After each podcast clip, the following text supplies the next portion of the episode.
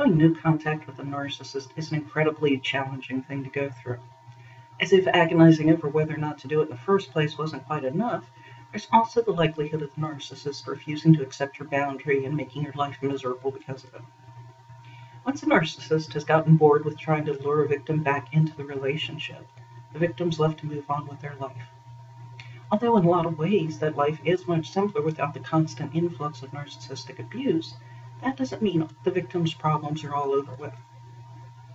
After severing ties with my parents, I had a lot more nightmares and flashbacks than usual for quite some time.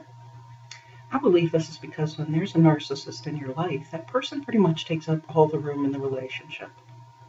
You're so focused on trying to keep them happy and avoiding their abuse that you really have no time to think of anything else. When the narcissist is out of your life, your brain finally has time to think of other things.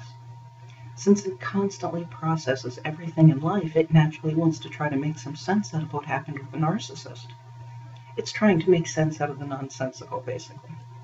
And when this happened to me, I realized this is going to happen, like it or not, so I tried to make it work in my favor. I coped with whatever came up as it came up. It ended up being a time of quite a bit of healing for me, I think.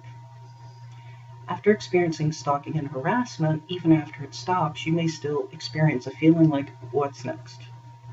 When your day is filled with constant messages and harassment that you don't want, it really can shake you up. Plus, with many narcissists, they stop, but then they start up again. And this puts a person in a state of being on high alert. Even if the narcissist hasn't contacted you in months, that doesn't mean he or she won't start again. And how can you relax knowing this is possible?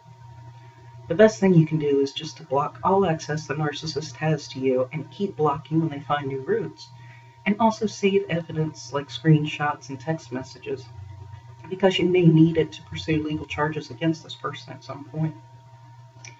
Even if the narcissist in your life hasn't stalked or harassed you, he or she may still send Christmas or birthday cards as a way of attempting to keep their foot in the door with you.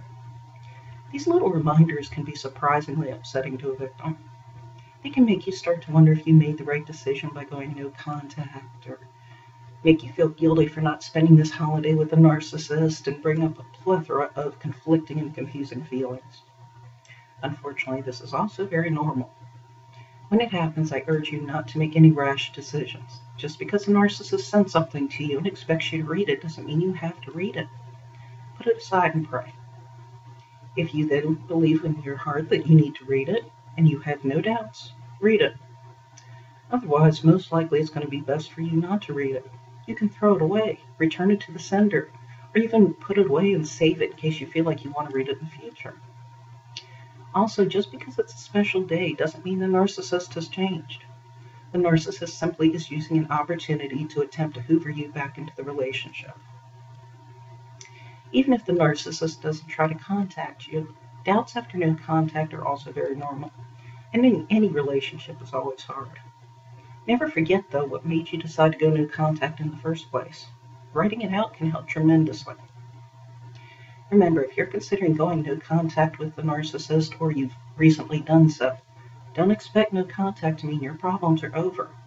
Yes, many of them will be. There's still going to be some new ones that come up. You can get through them, though.